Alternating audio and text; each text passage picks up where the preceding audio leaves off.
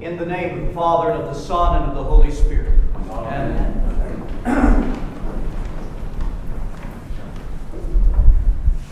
My friends, today we celebrate a day that would literally change everything. Would change everything. A day that the promise of God, that God promised throughout so many prophecies in the Old Testament that would come.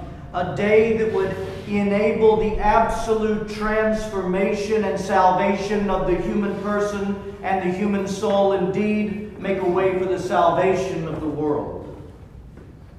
And by what would happen on this day, the world literally would never be the same from this day forward.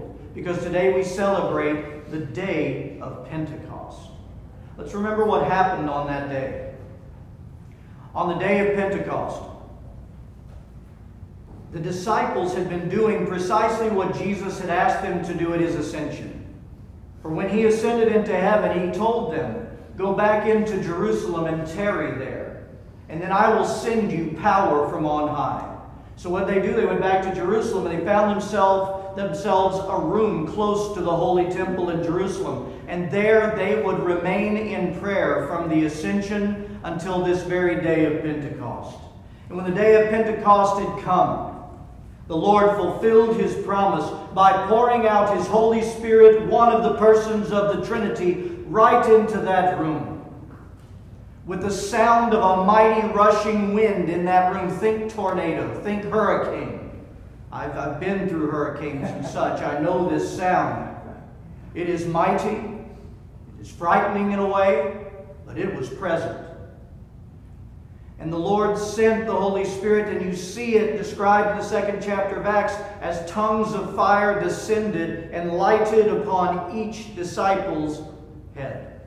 They went out in that moment into the streets, speaking languages that they could have never spoken, that they could have never known. And what were they doing? They were testifying boldly to the absolute life and resurrection of our Lord Jesus Christ on this day of Pentecost, they received what Jesus said power from on high. Power, grace, dynamis in the Greek. But power and grace for what? They received power and grace for their own salvation. They received power and grace for the mighty working of God within their own soul for they were now united to the Holy Trinity, that they might become partakers of His divine nature every day of their lives.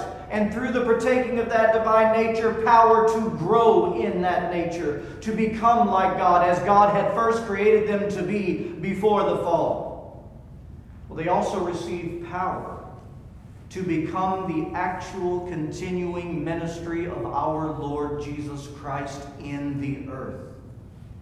And we hear our Lord say this in the Gospel of St. John in chapter 14. Mark these words because he's talking about us.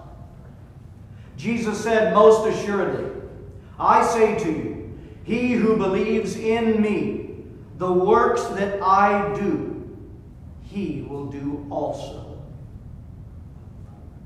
There are times I say that I have to stop because I know the mighty works of God through Jesus Christ for the salvation of man out of his great love and compassion that we see in the Gospels. And Jesus is saying, The works that I do, the one who believes in me, the one who receives power from on high, he will do these very same things. And he even goes on to say, And greater works than these he will, he will do because I go to my Father.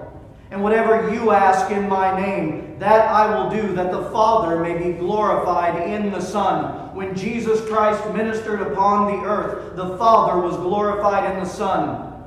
And now the Son, the Father and the Son, we have the Holy Spirit given. And when we receive the Holy Spirit, now the Father may be glorified in the Son through who? You. And through me. Why? Because when we receive the Holy Spirit, we are engrafted into the body of Christ. And the body of Christ is not just some clever language to describe some relationship with God, it is a literal description. Jesus Christ had a body when he walked the earth. And through him, salvation came. The Holy Church of God has become the body of Christ, the physicality of Jesus. That by the Holy Spirit, through which, by his choice, he chooses to extend salvation to the world. And all of the disciples that day, as I said, being filled with the Word of God, Jesus Christ, they get the gift of tongues, is what we're talking about. And that gift of tongues, what was it? The gift of languages. They spoke languages they had never spoken or known before. Why is it that when they received the Holy Spirit on this day, they received the gift of tongues, the gift of languages? I'll tell you why. Because Jesus had need of it. Because Jesus knows how and when to reveal himself to his to people to draw them into his kingdom. And on the day of Pentecost, don't forget what's going on in Jerusalem. Jerusalem would have been jam-packed.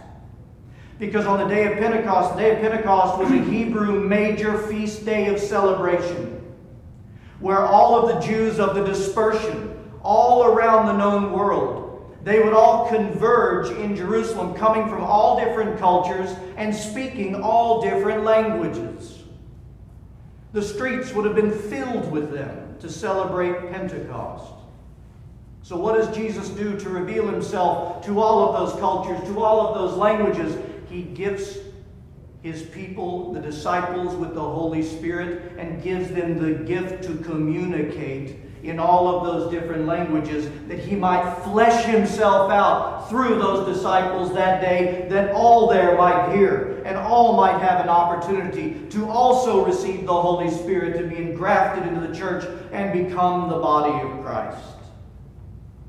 And people question the disciples, what in the world is going on? They're speaking in all of these different languages. Some of them presume the disciples to be drunk because they were filled with the joy of Christ, of the risen Christ. And here they are babbling all these different languages, and it would seem like confusion, and yet it's in such harmony. And people are questioning what is going on. And so St. Peter, filled with that same Holy Spirit, our blessed patron saint, would proclaim boldly that day the gospel of Jesus Christ all that he had done, and salvation made available to all. And what would be the result of the outpouring of the Holy Spirit, the ministry of Christ through frail flesh and blood? The result that day is that 3,000 would be baptized into Christ and filled with the Holy Spirit.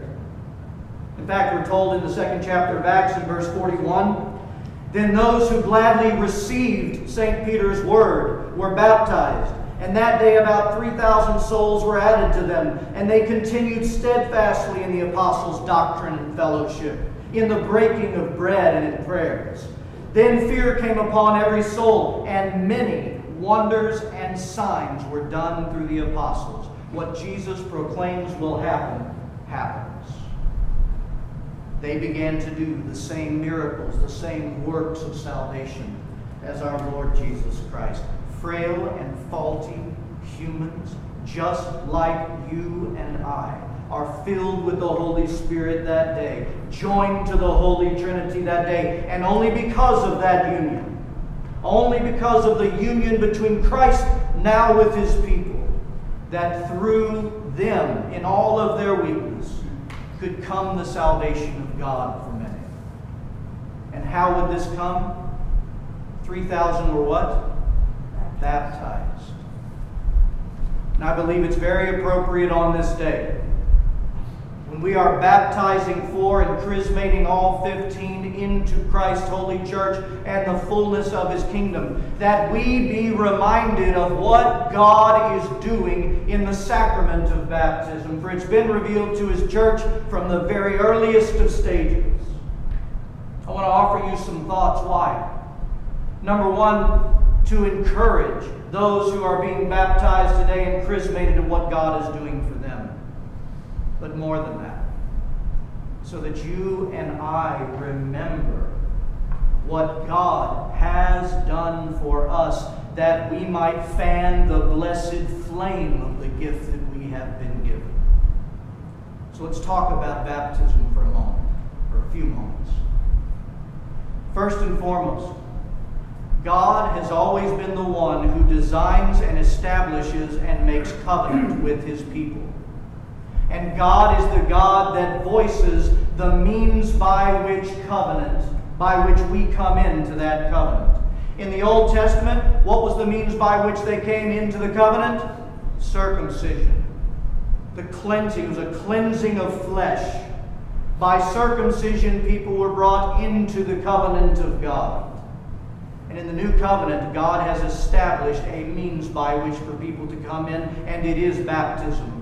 Listen to the words of St. Paul from Colossians in chapter 2. Now, St. Paul, please remember this. He was trained by one of the greatest covenant and law of God Hebrew minds of that time, a man named Gamaliel. If there is any of the apostles who understood covenant, and God's covenant and how he establishes it, it would be St. Paul. St. Paul in Colossians 2 says this. Listen to what he says about baptism. I start in verse 11. In Christ, you were also circumcised with the circumcision made without hands, by putting off the body of the sins of the flesh by the circumcision of Christ. He's using Old Testament, Old Covenant language to show us. And how is it that we are circumcised where our sins, our flesh is put away by Christ, our great high priest? He tells you in the next verse buried with him in baptism. Having been buried with him in baptism in which you also were raised with him through faith in the working of God who raised him from the dead. Our Lord God is bringing you into covenant, into union as he shares his Holy Spirit with you, so that you might share in every blessed thing of his kingdom. And all for your joy and for your salvation. We come into covenant by baptism. And I want to speak about the action of God on man's behalf in the waters of baptism. And I'm going to mention the four that the church teaches. The first is this through the waters of baptism, your enemy is thrown down. Your enemy is cast down. He is commanded, Satan and all of the demonic are commanded to release you from the captivity of the fall into freedom in our Lord Jesus Christ. And we call these the exorcism prayers of the baptism. Exorcism, not only for possession, certainly for possession, but exorcism is also for oppression. Just like Moses was told by God to go to Pharaoh and command this command Pharaoh, let my people go. So it is that through the waters of baptism, the voice of Christ commands Satan and all of the demons to let this beloved new child of mine go. Through the blessed water of baptism, God does for us what he did for his Hebrew people as he led them out of that captivity and bondage in Egypt and through the Red Sea. Remember, he parted the Red Sea. The people passed through what? Waters to get to their freedom. And then, when all of Pharaoh's army, the might of Pharaoh, entered into those waters pursuing them, God closed them upon them and drowned them and did completely away with those that would seek to bring death to his people. And so, St. Paul says in 1 Corinthians 10, I'll let you read that. He likens baptism. He says that that washing away of Pharaoh's armies through the Red Sea was a prefiguring of what God will do in baptism for us. He casts down our enemy. Secondly, all of our past sins up to that point, every last one of them are washed from us. We are washed clean in the waters of baptism. St. Peter tells us this when he preached boldly on the second chapter of Acts on the day of Pentecost. Listen, people were saying, hearing, and experiencing Jesus Christ through the disciples. They had a question. Their question was, What must we do? Having heard this, what must we do? And Peter said, Listen to what he said. He said, Repent and let every one of you be baptized for the remission of your sins. Be baptized for the remission of your sins. That word remission means for the forgiveness of, for the deliverance from the sins and all the damage that they've done, and so that you are set at liberty from bondage. Through baptism, our sins are washed away. And we, where our sins were red as scarlet, the prophet Isaiah says, are now white as snow through baptism. Thirdly, through baptism, we experience the regeneration power of the resurrection in our Lord Jesus Christ. We go in and we come out made entirely new, fashioned completely different into the person that was truly created Adam and Eve. Not those of the results of the fall, but the redeemed of the second Adam, Jesus Christ. And that word regeneration is so important. We are given life and true life. St. Paul writes in Titus these words But when the kindness and the love of God our Savior toward man appeared, not by works of righteousness which we have done, but according to his mercy he saved us, through the washing of regeneration and renewing of the Holy Spirit. Through the washing, that word in the Greek literally is through the immersion the baptism, we are regenerated and renewed. And finally, as if none of those are beautiful and incredible, one of the most beautiful to me to top it all off is what we see demonstrated in Christ's baptism.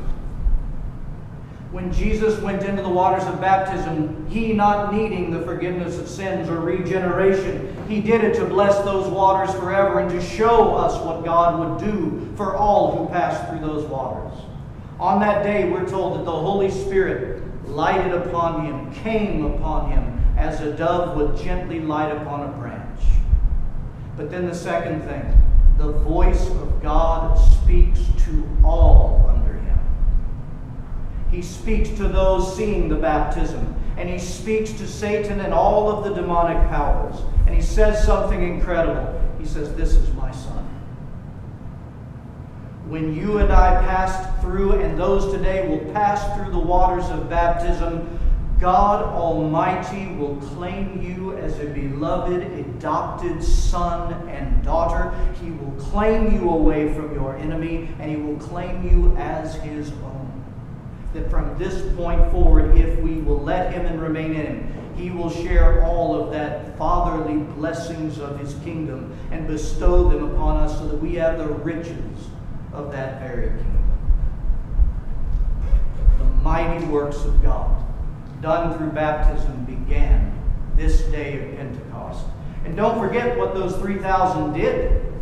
The 3,000 who were baptized and then filled with the Holy Spirit, just as were the disciples in that room they went back to their countries and to their cultures, and Christ Almighty lived and breathed through their flesh and blood. And you know what happened?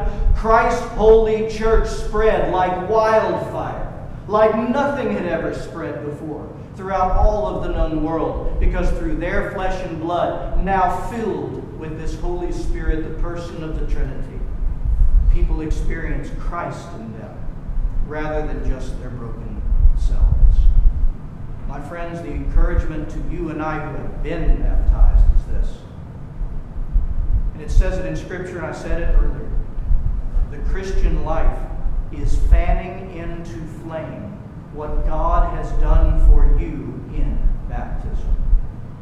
To continue to walk now that He, with authority, cast down your enemy, to live a life of authority over Satan, casting down the temptations He throws at us being the overcomer that Christ was by his grace and only by his grace. And to live a life as such as to become like him, so that everywhere you are, God is and can be experienced by all of those around you. Because when you're given the Holy Spirit, you have now become both a carrier of God Almighty and his salvation, but you have also become a courier of the same. One who offers life to all the death around may it be. In the name of the Father, and of the Son, and of the Holy Spirit. Amen.